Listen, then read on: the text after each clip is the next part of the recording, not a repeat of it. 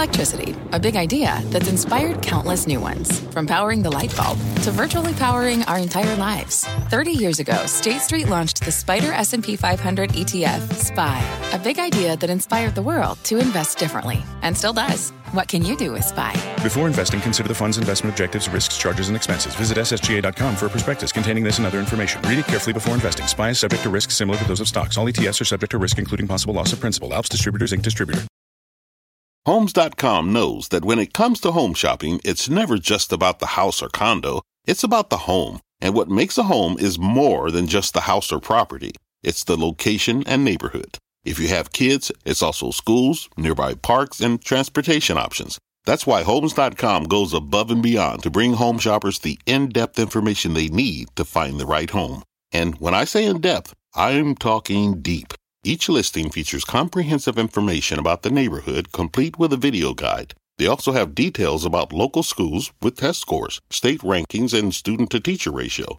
They even have an agent directory with the sales history of each agent. So when it comes to finding a home, not just a house, this is everything you need to know, all in one place. Homes.com. We've done your homework. My mission is simple to make you money. I'm here to level the playing field for all investors. There's always a bull market somewhere, and I promise to help you find it. Mad Money starts now. Hey, I'm Cramer. Welcome to Mad Money. Welcome to Cramerica. I'll be one of my friends. I'm just trying to make you some money. My job, not just entertain, but to educate, teach, contacts. Call me, 1 800 743 CNBC, or tweet me at Jim Cramer. You want to know what's driving this market with the Dow ultimately tumbling 282 points today, S&P dipping 0.53%, while the Nasdaq actually advanced 0.67%, led by the Cramer COVID stocks? Yeah, that's what this market was about today. Zoom Video, the work at home king, Zoom 7.6%, followed by Livongo Health up 6.9%, RingCentral up 6.3%, Datadog, Veeva Systems 6.1%, Teladoc up 4.7%, Masimo up 4.6%, Twilio and Etsy up 4.5%, DocuSign, Salesforce, Slack, Microsoft, Nvidia, CrowdStrike, Chegg, they're all surging. And you know what they have in common, don't you? These are the stay at home economy stocks, and they're back or maybe they just took a breather before they reignited. I'm proud that we've had all but one of these on the show. I'm trying to bring them all to you. Now, why? Why is this happening? Because today we started worrying again about the pandemic. Cases are spiking, and that defined the action, even as we got a very strong one two punch of good news from the three J's, and that's Johnson, Johnson, and J, the three J's. Let's start with some good news. First, J&J announced that it's starting human trials for the COVID-19 vaccine two months ahead of schedule. In July, that's it's right around the corner. That is very positive. It is fabulous. And there is no reason for J&J to come on and talk about it unless they really had confidence when they spoke to Meg Terrell. That told me there's, it's the real deal because J&J is one of the least hype-oriented companies in the world. Then right on its heels, we heard from the third J, Jay Powell who promised to prevent another terrible quarter like the one that this country is having right now. By the way, it's the worst Q2 on record. And how's he going to do it? By any means necessary. As much as I love it when our Fed chief tells us that he'll do whatever it takes, I found myself wishing that Powell would just own up to what's really going on here. He'll do what he can to keep the balls in the air until the other Jays, the brothers Johnson, can come up with a vaccine and, and put an end to this whole uh, sorry period. Of course, it's not that simple. But we really do have to start recognizing uh, what Powell's doing, which is the same thing that Treasury Secretary Mnuchin's doing, the same thing that Congress did when it passed the stimulus package. They're trying to plug enough holes in the dike to make sure we can get the upward slanted part of the V-shaped recovery growing. And uh, they also know that it's not sustainable until the vaccine arrives. You can't get, you can get this part going down, but to get this part, well, you need a vaccine or else it goes when you hear the head of the Federal Reserve say, and I quote, we are not thinking about raising rates. We are not even thinking about thinking about raising rates, end quote. You know he's trying to do everything in his power to keep things from going off the rails and doesn't want to discourage anybody by saying that he's going to start raising. When you have this kind of epiphany, it puts a lot of things in perspective. Take Friday's surprisingly fabulous employment number. Now, look, remember, we were looking for 8 million lost jobs. Instead, we got 2 million new ones. Of course, we didn't really create those jobs as much as we clawed them back as states reopened. So now that the reopening has arrived, why can't we just go back to normal? In part, it's because cases are already starting to spike in states that opened early. No, no sp- spike in deaths yet, but we know that deaths tend to lag cases by two to three weeks. Still, we have a better understanding of the virus than we did in March when we really knew nothing. We have more resources. Everybody knows how uh, knows to wear a mask now. However, ending the lockdown just isn't enough. Sweden never had a lockdown in the first place. Their economy still tanked because people are afraid of getting sick. Lots of people who are at risk still needed to stay home. There are tons of otherwise productive people who are now relying on government stimulus to get them through until until when? Until we have a vaccine. Powell and Mnuchin in Congress need to keep stimulating the economy. There is no choice. Let's be clear. As Jay Powell said today, quote, there's no playbook here, end quote. That's because we really have no idea how closely people can gather without a vaccine or a cure even after all the misery of the last few months, we just don't know enough about this darn thing. The science, it's so, we just, it's a novel virus. And although we have a better understanding of how it works than we did earlier this year, we know it's not a respiratory illness, for heaven's sake. Uh, we're still very much in the dark of a lot of things. Do you need to stay six feet away from uh, people outdoors? Is it seven feet indoors? Is it eight?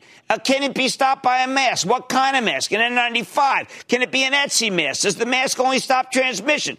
Um, did, or does everybody need to wear one for you to be protected? If you wear a mask, you maintain that distance. Can you safely go out drinking? How do you drink with a mask? How do you go to games? Can you high five? Can you fist bump? Or, most deadly, use the bathroom at a sporting event. What will a mask do there? And how can you possibly be socially distant at halftime? The truth is, if COVID's making a comeback, if, it's, if it's not safe to gather in large crowds, then millions of Americans just simply won't be able to get their jobs back because they rely on crowds. They'll be on the dole until we get back to normal or the dole runs out. And we can't get back to normal without a vaccine. Let me give you a couple of examples. We're now starting to see some numbers from the airlines, which need both vacationers and business travelers. Right now, we don't have much of either. Then there's the restaurants. Some of the big chains are putting up pretty good numbers to show they'll be able to stay in business. Stay in business is the operative term. They have cash flow they have customers coming back. Sure, they, they, they can't serve anywhere near as many people as they used to, at least not inside. Some chairs and tables remain empty because of social distancing, but they have the money. They can make it. But the small, medium sized outfits, are you kidding me? Give me a break. They'll go through that paycheck protection money like no tomorrow. They won't get the customers. Uh, they won't get the folks who drink a lot, the real money making group of people. And they won't have crowds. I know restaurants and I know bars. I own them. If you don't have crowds, you're not thinking about bringing on more staff. You're only thinking about whether you should lay off everybody and close before the rent crushes you. We see the same thing at the mall. When even the Gap can't pay the rent to the Simon Properties Group, who, by the way, ended up that ta- ended that Taubman deal. Well, I mean, guess what? They get sued. But what, what, do you think happens to the smaller companies that have far less access to capital? Sayonara. I know what the smaller retailers won't do. They won't wait for Jay Powell to save them because they can't. Which brings me to today's market. When you look at what went up today, it was strictly the COVID stocks. The Cramer COVID index was up nearly one and a half percent today, uh, after outperforming significantly yesterday too. And that's why the Dow and the S&P got hammered, but the Nasdaq went up big. These stocks are back in play. And it's it, it, and it's why this market's all about the three J's: Johnson, Johnson, J. I love having Powell on board, believe me, but it's the other two J's we need to succeed in making a vaccine. Or maybe it could be Regeneron or Moderna or AstraZeneca or Pfizer. Anything, please. You can listen to every word Jay Powell is saying that he'll do his part to get those 22 million people back to work, but this simply isn't a problem for the Fed. It's not a problem for Mnuchin. It's not a problem for Congress. It's a problem for pharma. Apple can't solve it. Amazon can't solve it. Nvidia, maybe. They're doing some pretty good stuff. But the home builders can't solve it. No. It's these guys. Only the pharmaceutical companies can beat this pandemic. Until then, we can see some industrials or oils or banks or airlines rally on the hopes that Powell will do his part. But there's only so high they can go without a vaccine. And now that you can see that they're being repelled and repelled hard. Bottom line, no broad based rally from this level is sustainable without a major scientific breakthrough in the fight against COVID 19. This is pretty much as high as we can get absent a vaccine. Until then, well, you're looking at it. Stick with the Cramer COVID index, especially on the days when we get way too optimistic about a recovery. Kevin in Illinois. Kevin. Hey, Jim. Love your show. Been watching since the first day you went on the air. Thank you. Two things. I love politics and I love trading. I was 22 years Chicago Board of Trade veteran. Also worked on a successful presidential campaign. So I want to know your thoughts on Snapchat and social media stocks that take a stand against disinformation and what your thoughts are overall on civil unrest and the way to trade well, these civ- stocks. Well, you know, look, civil protest uh, in the name of, of uh, innate racism in this country is good, and I favor it. Uh, I don't know how to really conflate it with the stocks. I mean, I'm glad that you know Snap obviously is doing well uh, because they agree uh, that there's no room uh, there's no room for racism. Uh, there's no free speech for racism when it comes to that. To, it, to my view, it seems to be the view of Snap and Twitter. Uh, if Facebook really wants to see its stock go higher, maybe they should endorse the notion that there should be no free speech for racism. I think that would be a good change. Let's go to Kevin in Texas. Kevin. Hey, Jim, I wanted to get your take on Kroger. Over the last few months, I've noticed more customers in the stores and much more traffic for their clickless curbside pickup. I think this traffic will show up in the quarterly earnings next week. What's your opinion? I think they're going to have a good quarter, but my problem is, is they they are up against a company called Costco, and Costco may be the best run company on earth. So even though I think Kroger's good, I think they got good managers. I like their stores. I refuse to own. I recommend a company that has to go up against the king, and the king is Costco. Let's go to Ali in California. Ali sunny San Diego. Booyah to you, Jimmy uh, Chill. Lucky man, booyah. The Chill Man was Chill Man's attack uh, under attack in uh, Twitter, but that's okay. I got unlimited firepower, and I get up at three. what time do they get up? I'll set the alarm for two forty-five. What, what do you got? I want to say what thank you. First, first, I want to say thank you. I was a caller on your show nine years ago. And I took your advice on buying Apple after they announced the Verizon iPhone, and I just held on to it. So thank you, Jimmy Chill. You are the man. Well, people want to trade Apple endlessly and lose money. I actually prefer making money. I think it's a better posture. How can I help? Well, now for my question. With everyone working from home lately, athleisure has become the unofficial dress code of the pandemic. I sold at 210 in April, and I've regretted it daily. But with earnings tomorrow, is it a good time to rebuy, or should I wait for a dip in Lululemon? Uh, you know what, Lulu, here's the way it works. It usually comes out the headline, people, uh, there's like the second where people think that it's not that good, or someone tries to tamp it down because they're short and make it look bad, and that's your chance to snap it up. Lulu is an amazing company. It, it, it is just an amazing company. What can I say? Really fabulous. All right. I want you right now to recognize that the Cramer COVID index is in play. Why? Because as much as the Fed does, Secretary Treasury, President, Congress, it's a vaccine that is needed uh, it, until we get a scientific breakthrough, we may not be able to go much higher in a lot of the recovery stocks. Oh, Mad Money tonight. Looking to book a trip in the cruise stocks or airline space? I'll tell you why an investment in the sectors could be put on pause. Then there's a bull market in the great outdoors, and I'm eyeing a play that's still cheap. Cheap enough that it could be worth buying at these levels. I'm going to reveal the name. And as the economies begin to reopen, I'm sitting down with Marriott Vacations Worldwide to get a read on how it's operating in a COVID 19 world, struggling to open uh, its doors at all its places, but they're doing pretty well. So stay with Cramer. Don't miss a second of Mad Money. Follow at Jim Cramer on Twitter. Have a question? Tweet Cramer. Hashtag mad tweets. Send Jim an email to madmoney at cnbc.com or give us a call at 1 800 743 CNBC. Miss something? Head to madmoney.cnbc.com. Take your business further with the smart and flexible American Express Business Gold Card. It offers flexible spending capacity that adapts to your business. You can also earn up to $395 in annual statement credits on eligible purchases at select business merchants. That's the powerful backing of American Express. Terms apply. Learn more at americanexpress.com slash business gold card. Fact. Running a business is not getting easier on your wallet. With higher expenses on materials, employees, distribution, and borrowing, everything costs more. Also a fact.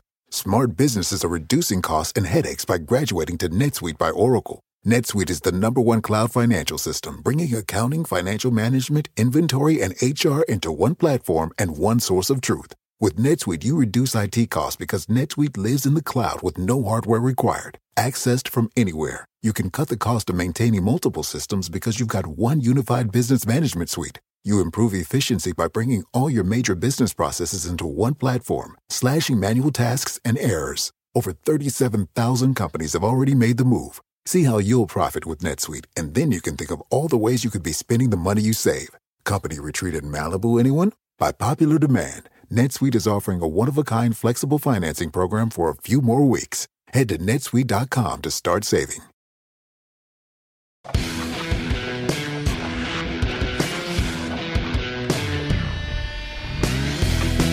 As the airline and cruise ship stocks get slammed for second day, you need to recognize that these stocks probably never should have been flying that high to begin with. For days, we've been watching these stocks, marveling at how they keep soaring with no sellers anywhere, even though none of the airlines or the cruise lines is actually saying anything positive. These stocks deserve to rebound from their March lows. I admit to that. But once we realize they'll be able to survive this difficult period, they deserve to go up. But you know what? There's a big difference between surviving and thriving. They traded like they were thriving, propelled by a new group of amateur investors. That is until yesterday. Now they are getting hammered. And I need to stress that this is not a buying opportunity. This is not, say, uh, like Grubhub, which just got a sweet takeover bid tonight from uh, an outfit that I don't really know, but I think it's going to be. Uh, I wouldn't clan out other buyers. Uh, uh, there are no takeovers here that's going to save the day. Let's start with the cruise lines. Right now, the cruise business is literally non existent. The CDC won't let them sail until late July. And we hope that if you're a cruise line shareholder, that that even happens. Who the heck buys stock in a cruise line that can't cruise? Novices who don't know any better. That's who. Because when you bother to look at news, something that these often oblivious buyers don't bother to do, it's ugly. For instance, what was going on at Carnival today? Top headline The Cunard Line's Queen Mary 2 and Queen Victoria won't be selling until November 1st at the earliest. How about Royal Caribbean? Oh, okay. Well, they're selling a billion in senior guaranteed notes due in 2023. How much they paying? How about 9.125%? That's almost usury. Then there's 1.15 billion in 4.25% convertible notes due in 2023. Talk about multiple guns to your head. It's almost a death sentence if they don't start cruising again soon. There's only so long you can borrow extortionate interest rates before you're in big trouble. How about Norwegian? Well, we got the good news that it has $3.5 billion in liquidity. It can therefore survive without sailing for 18 months. Positive burn rate. But that didn't stop the stock from plummeting 14% today. Could the cruise lines be bailed out? Don't hold your breath. These aren't U.S. companies for tax purposes, and they're about as far as it gets from essential. How about the airlines? What was the news flow? All right. This is good for the uninformed guys, the guys who are just trading whamma jamma. This might help you. Delta's selling five year unsecured notes that may yield 8%. The good news? The last time Delta came to the market back in April, they raised 3.5 billion selling notes that were secured by its lucrative slots in New York and Heathrow airports. That paper yields 5.4% right now. This time they didn't even have to offer such precious collateral. Delta said today it believes that its revenue will decline uh, 90% and expects its passenger count. Uh, when will the count be back? Well, it says it'll be below pre-pandemic levels through 2023. Hmm, buying opportunity. United, JP Morgan downgraded along with JetBlue, noting that, quote, we do not know, do not believe the current pace of equity ascent can be potentially maintained for much longer, end quote. Thanks, guys. They're worried about the need for dilutive equity offerings and not so high corporate demand, among other reasons. American, their June cash burn is only 40 million a day. It's down from 50 million. Now, you, now you're talking to him, right? I mean, isn't that great? I bet it takes all day to shovel $40 million into a bonfire. Listen, for the cruise lines to stay alive, they really need to be able to cruise. For the airlines to stay viable, people have to stop thinking of planes as COVID incubators. They need these rapid test machines in every airport so they can find out if you have the virus before you're board. Is taking your temperature is a joke. It's not enough. You can still transmit this thing before you have symptoms. And you listen to Dr. Fauci today? Without serious safety precautions, I don't think they'll see the resurgence in traveling that they desperately need. All the companies that compete with each other for business keep taking meetings with Zoom or with Cisco's WebEx, which means in-person corporate travel could up almost completely. Why do I point this out? Because the airlines and the cruise lines were some of the hottest stocks in this market until yesterday. All the information I just mentioned is pretty much par for the course for these very troubled industries. Yet there's absolutely no recognition of this during the remarkable ascent. Carnival cruised from below 8 to 25. Norwegian 7 to 27. Royal Caribbean 31.75. All within a matter of days. Same with the airlines. Delta 17.37. American 8 to the low 20s. United climbed from the teens to nearly 50. I think these companies were fools not to issue billions of dollars in equity because their stocks have been bid up by amateurs who yet to learn that stocks can also go down. Welcome to the club, pals. Now the amateurs and the big institutional investors are tripping all over each other to get out of these stocks. Don't get me wrong, the rallies were real. Somebody made money, especially if they rang the register. Maybe they bagged them, maybe they gunned them. I hope they liquidated them, but it was a terrific trade. The reality is that airlines and cruise lines were bid up by neophytes who'd yet to taste their first losses. And now that they have, they're spitting out the stocks as quickly as they can. Stick with Cramer. And by the way, here's a sneak peek into what my friend Scott Wapner has coming up tonight.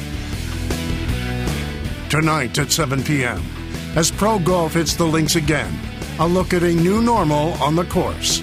Plus, a view of the reopening from restaurant owner Marcus Samuelsson and how he's helping a community through pandemic and protests. And business owners on what's known as Tulsa's Black Wall Street getting creative in a time of crisis. All tonight at 7 p.m. with Scott Wapner. People today can spend half their lives over 50. So it's good to be financially ready for what's important to you as you get older, like a family vacation. Or starting your dream business. Welcome to Connie's Coffee. How may I help you? AARP's trusted financial tools can help you plan for whatever your future holds. That's why the younger you are, the more you need AARP. Start planning today at aarp.org/moneytools. When you're hiring, the best way to search for a candidate isn't to search at all. Don't search, match with Indeed. Indeed is your matching and hiring platform with over 350 million global monthly visitors, according to Indeed data, and a matching engine that helps you find quality candidates fast. Use Indeed for scheduling, screening, and messaging to connect with candidates faster. Plus, 93% of employers agree Indeed delivers the highest quality matches compared to other job sites, according to a recent Indeed survey. Leveraging over 140 million qualifications and preferences every day, Indeed's matching engine is constantly learning from your preferences. Join more than 3.5 million businesses worldwide that use Indeed. Listeners of this show will get a $75 sponsored job credit to get your jobs more visibility at Indeed.com slash Mad Money. Just go to Indeed.com slash Mad Money right now and support this show by saying you heard about Indeed on this podcast. Indeed.com slash Mad Money. Terms and conditions apply. Need to hire? You need Indeed.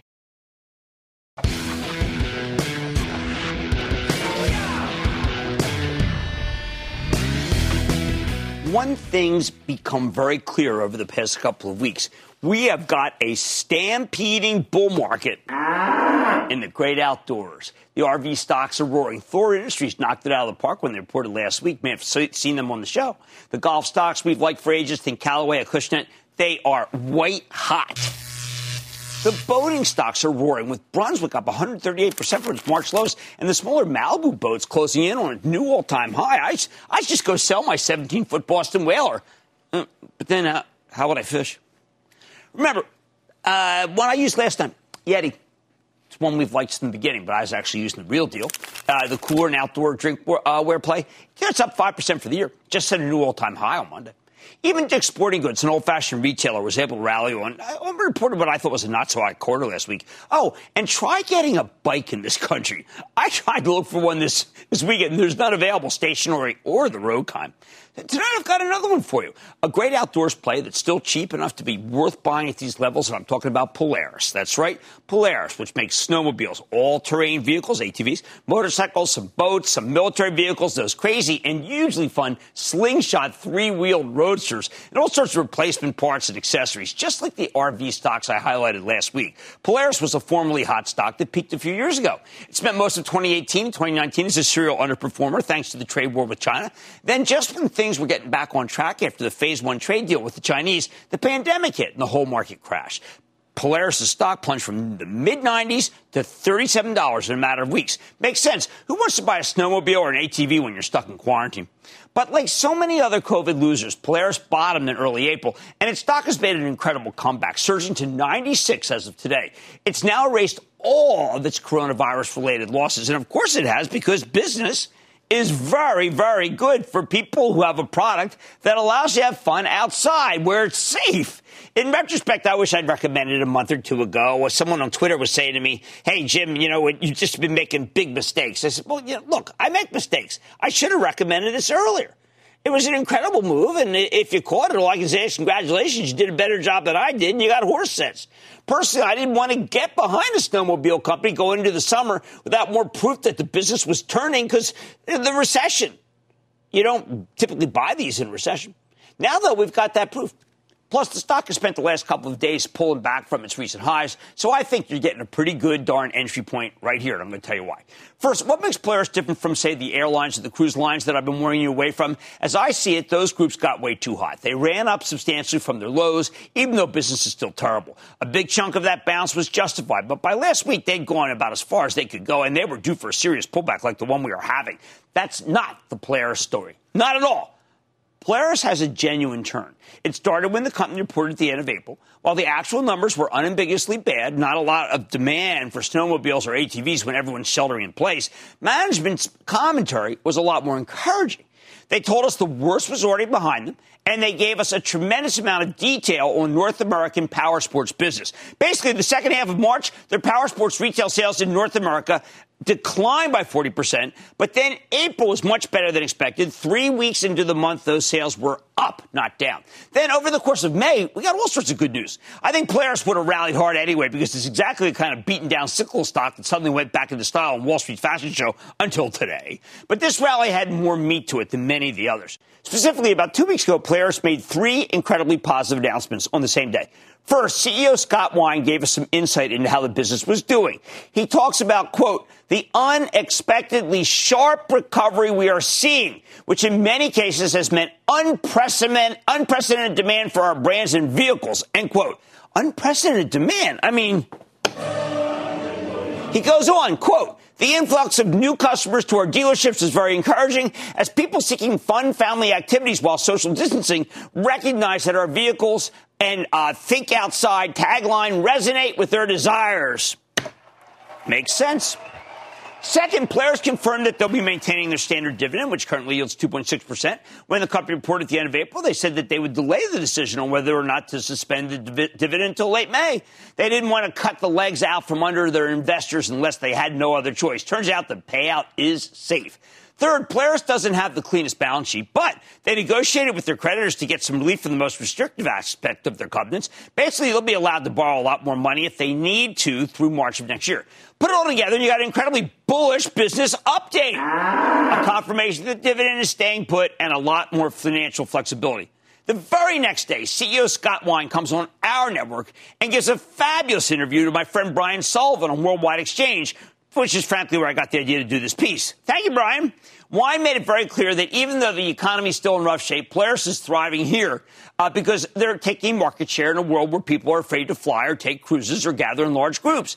Camping, riding around in an ATV or a snowmobile while wearing a helmet, this is all stuff you can do for fun while minimizing your potential COVID exposure. It's the right sports for the moment. Still, it's not exactly an undiscovered story. Polaris' stock has soared from its lows. The analysts are starting to upgrade it aggressively based on the great outdoors thesis. So then why do I feel so comfortable chasing it here. And you know I hate to chase. Well, because Polaris is taking share. They're bringing in lots of new customers. And I think this is a once in a generation opportunity for this company. Just as importantly, the stock has a reasonable valuation, sells for 17 times next year's earnings estimates. Hey, compare that to the RV plays like Winnebago and Thor, which sell for 20 and 22 times earnings respectively and are more expensive in, again, a recession. All right, so Polaris isn't quite a bargain, but it definitely isn't too hot to handle, especially with that 2.6% yield cushion. Don't get me wrong, Polaris is a somewhat high risk story. They make some of the world's most expensive toys. And if the economy starts backsliding, well, that could hurt them. We know the trade war with China did some real damage and trade tensions are flaring up again. If things escalate, Polaris, well, it takes a hit. But the bottom line, if you believe as I do that America is reopening rapidly, but we're not exactly going back to normal, too much social distancing, then Polaris is indeed the kind of stock you should own. This is a company that benefits enormously from the V-shaped recovery thesis, and it also works with a slower recovery because the great outdoors is taking market share from every other form of recreation that involves crowded indoor spaces. Let's go to Diego in Florida. Diego. Jim, uh, I wanted to ask about Vegas as people start heading back and MGM starts opening up more hotels. So, should I hold my position with MGM uh, despite the risk of second wave of coronavirus cases? I, I think, could- well, I, the one I'm more comfortable with is Wynn because I think Wynn has examined uh, the healthcare issue very heavily. Uh, MGM Resorts has had a very big move, and I uh, I question whether this is the right time to continue to stay in it. Let's go to Nick in Indiana. Nick. Yes, um, regarding AMC movie theater, I know they filed for bankruptcy. In your opinion, is it worth the risk to invest? It's a very risky, risky situation, and it's the kind of situation that, unless I look the CEO in the eye and ask the right questions, I feel like I'll be letting you, Nick, down in Indiana. So that's where I am on that one. Let's go to Joe in Florida. Joe. Jim Cramer, the Prince of Profit. Oh man, I wish I were. Stock. Thank you. What's the up? MJ of the market. Woo. My question is Ford.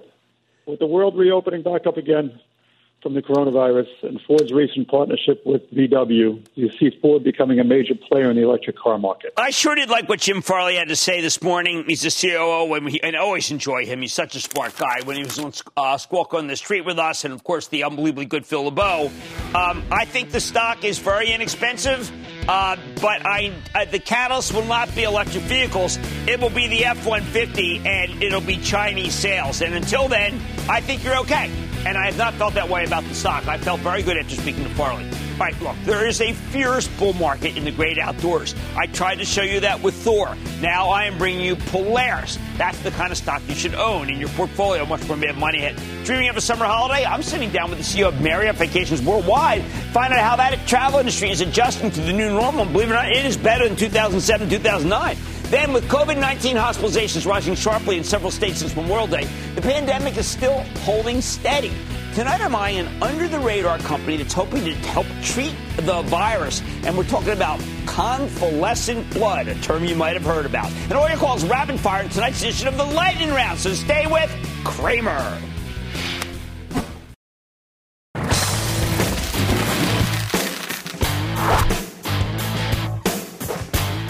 Do with the travel and leisure stocks in this weird moment where the economy's coming back, but so is COVID 19? Consider the case of Marriott Vacations Worldwide, VAC. That's the timeshare and vacation rental business that was spun off by Marriott International nearly a decade ago. Like most of the lodging plays, Marriott Vacations got obliterated when the market crashed in February and March, with the stock plummeting from $130 uh, to its lows uh, uh, down to 30 bucks. You know, that's a 77% decline. But once the company was able to raise some fresh debt financing and the crisis started looking a lot less existential, the stock got its groove back. Marriott Vacations is now trading in the mid 90s. If you believe we're going back to normal, then this stock is absolutely worth owning. But it's been hammered over the last couple of days as the whole travel and leisure cohort suddenly fallen out of favor again because well, the new normal has some major differences with with the old normal. So is this a buying opportunity? We need to be a little more cautious. Let's dig deeper with Steve Weisz. He's the president and CEO of Marriott Vacations Worldwide. Get a better sense of how his company is doing and where it's headed. Mr. Weisz, welcome back to Mad Money. Hi, Jim. How are you? Great to be back with you. I'm glad to see you, Steve. It's great to see you. Is that at your home doing this from? No, no I'm actually in my office uh, here at work. All right, fair enough. Well, let's go to a question about work. You are sure. blessed, sir. You have said that the, that you have seen just over 1% of your borrowers asked for your deferred payment program. We have companies go at default. We have individuals that I'm worried about with credit cards. That's an astonishing figure. Why do you think that is? I think part of it is because of uh, who we typically target as our uh, as our owners. Uh, you may recall that we have uh, people that average household income is north of $125,000, uh, self-reported uh, average net worth over a million and a half. Uh, many people view this as just a monthly payment, and quite frankly, they put great value on their vacations. Uh, the people that have reached out to us, um, yeah, we we set up a deferred payment program for those that uh, needed it because they either lost their job or 30% of their income. Uh, and when we asked them that question, do they qualify? Some said, nah, I was just calling to see if I could defer things. But by and large, only about 1% of our people have actually uh, taken us up on that. And uh, uh, we're happy to try to help whenever we can. Well, that's a tremendous loyalty that it shows. And it brings to another question that I have. I always used to hear that, look, timeshares are not bought, they're sold.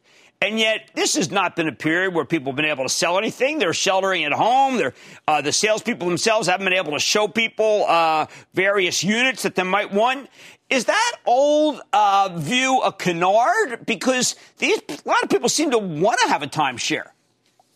Well, you know, I think kind of history kind of speaks to that issue. For the last several years, more than 60% of our sales has been to our existing owners that want to buy more of our product. So uh, that in and of itself says that they're not being sold; they're actually buying. Uh, but with that said, I mean, when when the the virus kind of hit its uh, really hit the fan, um, the end of uh, March, we closed all of our sales centers. We kept them closed till the end of May. We've just opened six back up here this past week, um, and um, you know, we tried to augment that with some uh, enhanced telesales activity where we took some of our sales executives that were used to taking physical tours and we actually put them on the phone. And I'm happy to report that we've got about $17 million worth of sales in about four weeks as a result of that. Not a big number, but it does keep the lights on. Well, but Steve, let me ask you. Uh, housing itself is doing pretty well. We had Jay Powell speaking today. Rates are incredibly low. Uh, don't these represent great investments where you you have very little interest costs? You can rent them out at a at a level where people are saying, you know what? I want a vacation that is going to be clean because I know you disinfect everything I, at a nice resort. That the people who are buying the second and the third with low interest rates, they're financially making a good investment. Yeah, obviously we try to stay away from the I word because it's a registered real estate product. We want right. to treat it like a security. But uh, with that said, I think people are making a wise decision to invest in their vacations for the future. Uh, and as as you well know, vacations are becoming uh, ever more important than they've ever been. Uh, people need time away to be able to kind of uh, find a way to reinvent themselves, uh, reinvigorate themselves, and as a result, um, we think we provide a perfect opportunity of that in some pretty nice spaces, obviously bigger than hotel rooms, in some pretty great destinations. Now, uh, in your conference call at the very beginning, you talk about it starting. You're, you're looking at the uh, the cadence. Marco Island, 22%, and then 54% for, and then uh, 80%. Newport Coast Southern California, 23, 63, 80. These are remarkable comebacks for these very important areas. They are, and, and quite frankly, it's kind of playing out as, as we thought it would. I, I won't say we were brilliant in being able to do this. I think it's pretty logical. Um, in, uh, we thought that the uh, leisure transient would come back first before business or group. We thought that short drive markets would come back first, then long drive, then short flight, long flight, and then last but not least, kind of the transoceanic uh, stuff. And uh, in fact, we're seeing that. We're seeing that in Hilton Head, Myrtle Beach, uh, Marco Island, Florida, Newport Coast, California, uh, Park City, uh, Utah. These are places that people can get to. They're great vacation destinations, and uh, our owners who own their vacations and uh, put pretty high value in them uh, they're anxious to get out of their house and get to some place where they can enjoy themselves. Uh, one last question: There had always been this debate, and you solved it for me. But I want we haven't we haven't seen you in a long time. There were people who were saying, you know what, Airbnb is going to wipe out Marriott, Marriott vacations worldwide. I know that wasn't the case. You taught me that wasn't the case. But you know, we have a lot of new viewers and younger viewers, so maybe you can explain to them why you're not dead and why Airbnb, frankly, hasn't been able to come public. Well, I think I think part of it is is simply we, we do offer a, a, slightly different product. You know, Airbnb, while they have lots of product everywhere, if you think about uh, many destinations, you're you're spending time in someone's condo. I I've said, you know, if I was to go to New York City with my family, if my kids were younger, I, the first thing I'd say when I came through the door is don't touch anything, uh, because it's not, you know, and and these are not those are not resorts that are amenitized. Uh, they don't have swimming pools, gyms, you name it. Uh, and we believe that we offer kind of a full service experience in terms of uh, being able to get housekeeping, housekeeping and, and food and beverage facilities and everything, things that you can't really find in most Airbnb locations. Um, so I, I, think Airbnb has done a remarkable job of being able to uh, put together a, an offering that resonates with some people. It doesn't necessarily resonate with us. You walk around our resorts, you'll see mostly families with kids traveling uh, most Airbnbs, it's largely singles or, or, couples not traveling with their kids. All right. Well, look, Steve, it's great to see you. I know that you're a terrific businessman. Uh, misjudged at the beginning by me by uh, not understanding the Airbnb relationship. You're very different businesses, and you're a very well run business. Thank you so much for coming on Mad Money. Thanks, Jim. I appreciate you having me. Absolutely. That's Steve Weisz, President CEO of Marriott Vacations Worldwide. I learned a lot. It's good business. Mad Money's back after the break.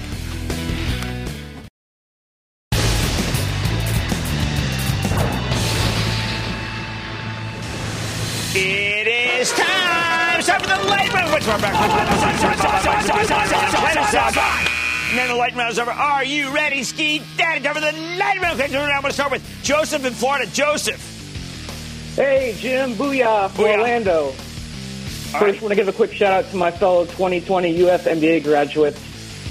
Jim, what are your thoughts on WWE? Is this a contender? Uh, WWE, the only way I'm going to buy WWE is through a derivative way. Take Two Interactive, TTWO. And remember, the in home trade is back. Let's go to Ryan in Arkansas. Ryan. Big booyah from the woods of Arkansas, Jim. There you go. Thank you. Been there. Kind of like all it. The What's money up? You made me and all you do. What's happening? So I'm, I'm calling about uh, Triumph ticker TGI. I like it because I think that the, uh, Boeing is going to get the uh, the high sign soon from the FAA. I mean, the FAA can only uh, try to put our company out of business for so long. Let's go to John in Washington. John. Hi, Jim. Thanks for all your wisdom and advice over the years. We've been listening since your days on the radio. Oh my! I recent. I recently bought Chegg in the 60s after the CEO appeared on your show. Right. Well, it's you're all right. You're right. It's come down, but you know, why don't you wait till it's 50 to get a better average? I don't want you to average down right here. I do believe in the story. I think it's a good story. Dan Rosensweig's an honest guy. Let's go to Bill in Pennsylvania. Bill. Chill man. I mean uh, the chill man. Yeah, I got a Cloudflare. What do you think? Should I buy more? Yeah, why not? Cloudflare's good. Hey, I'll throw in CrowdStrike. I'm going to throw in Snowflake. I'll give you a threesome. Got the whole thing. I got a whole meteorological complex going. Let's go to Dave in California. Dave. Hey, booyah, Jim. Booyah, Dave. Hey, a while back you had a great company on, uh, Viavi Solutions. I thought it was a great essential service company in the rollout of 5G, and it seems to be best yeah, breed as we a great like balance that. Why is that stock not all the way up? Why is that stock down to? I am with you. I am with you. I like that company. And by the way, I like 5G. I also like Ericsson. I'm doing a lot of twofers tonight. What can I tell you? I feel very, uh, uh, very charitable as well as ecumenical. Let's go to Gregory in Florida. Gregory. Jimbo, chill, my dude. The chill. Action Alerts Club member here. Yes, thank, tomorrow thank morning, so tomorrow, 11:30 so conference call. I'm going to break some heads. What's going on? What's going on? Hey, hey, listen, you've been really bullish on cybersecurity recently, yes. including Family Save Okta, Palo Alto, a few others. The company I'm calling about is Israeli. You've had the CEO on in the past, and they recently made an acquisition of an identity as a service company, okay. Idaptive Holdings, which should allow it to up its already strong right. game when it comes to the Israeli one is uh, the Israeli is cy- CyberArk. I don't like it as much as the other ones that I've been recommending. It's got doesn't have enough cloud and that, ladies and gentlemen, good uh, the lightning round. The lightning round is sponsored by TD Ameritrade.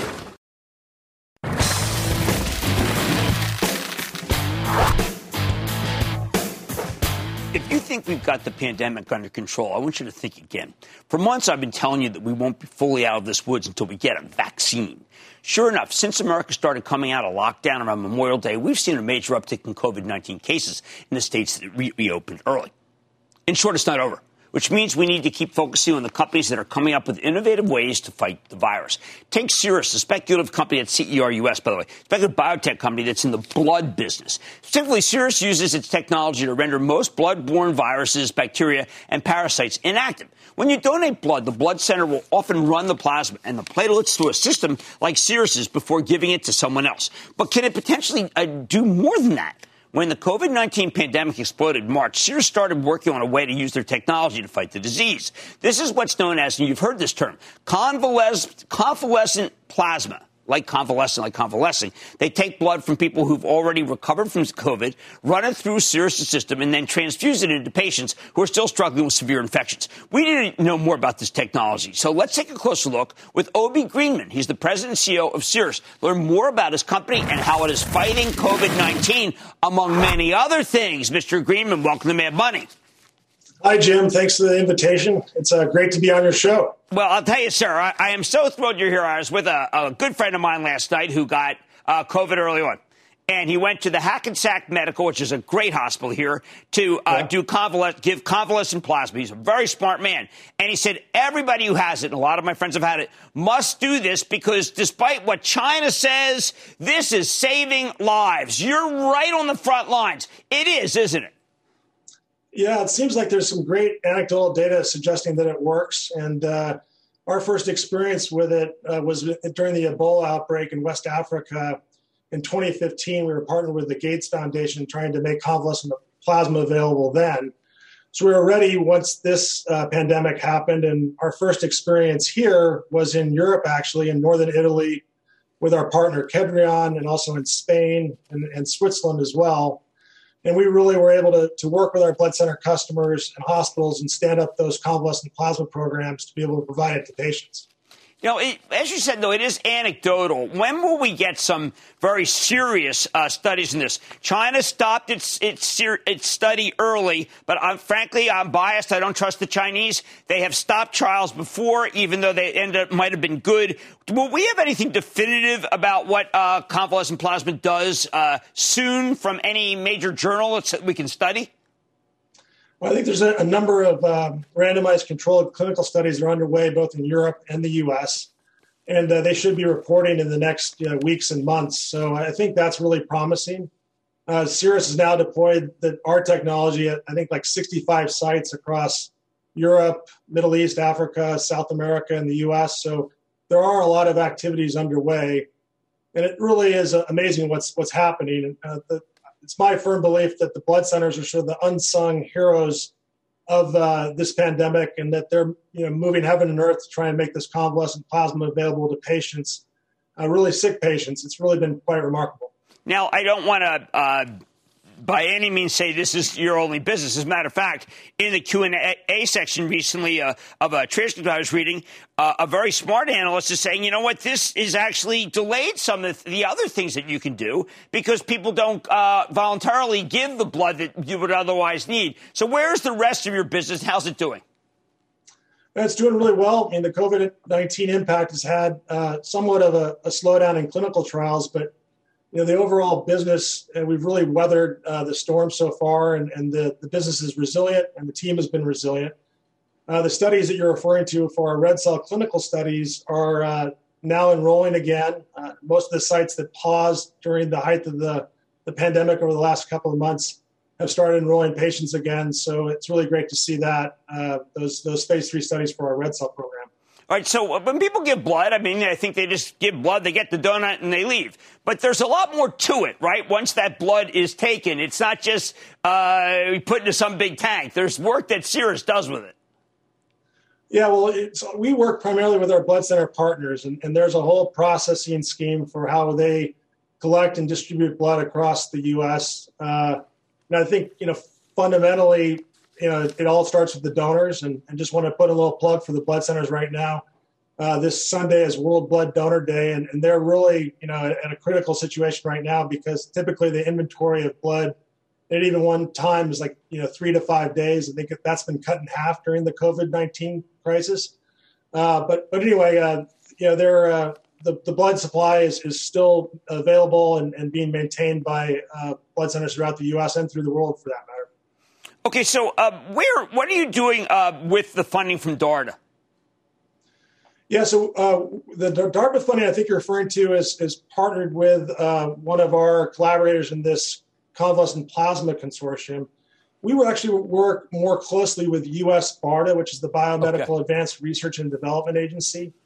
And uh, back in uh, 2017, during the previous epidemic, which was uh, the Zika epidemic, you probably remember, US uh, BARDA came to us and said, you know, we, we see that your products are approved for platelets and plasma. That's great because it safeguards the blood supply we really like to have that available in the United States for red cells.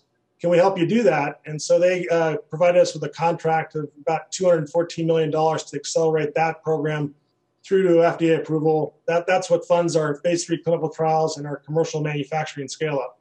Okay, one last question. I know that you're starting seeing some good growth. You are targeting 20 to 25 percent uh, revenue growth in 2020. Will you be able to make that despite the problems or or because of of COVID 19? Well, I think it's just uh, the resilience of our business. We're one of the few med tech companies that hasn't had to pull guidance. So uh, we reaffirmed that guidance on our most recent quarterly call and expect to see robust growth coming out of the United States as well as from Europe. Oh, excellent. Okay, well, it's a uh, speculative stock, but you're doing a lot of good things. And I know from people who are doing convalescent plasma, you are crucial in the process. Thank you, Obi Greenman, for coming on Mad Money. Thanks a lot, Jim. Really appreciate it. It's been okay. an honor. That's Obi Greenman, President and CEO of Cerus Corporation, CERS. Do your homework, but I think that they have uh, this convalescent plasma. I think is going to be very, very important, important in the coming months for this disease. Have money's back after the break.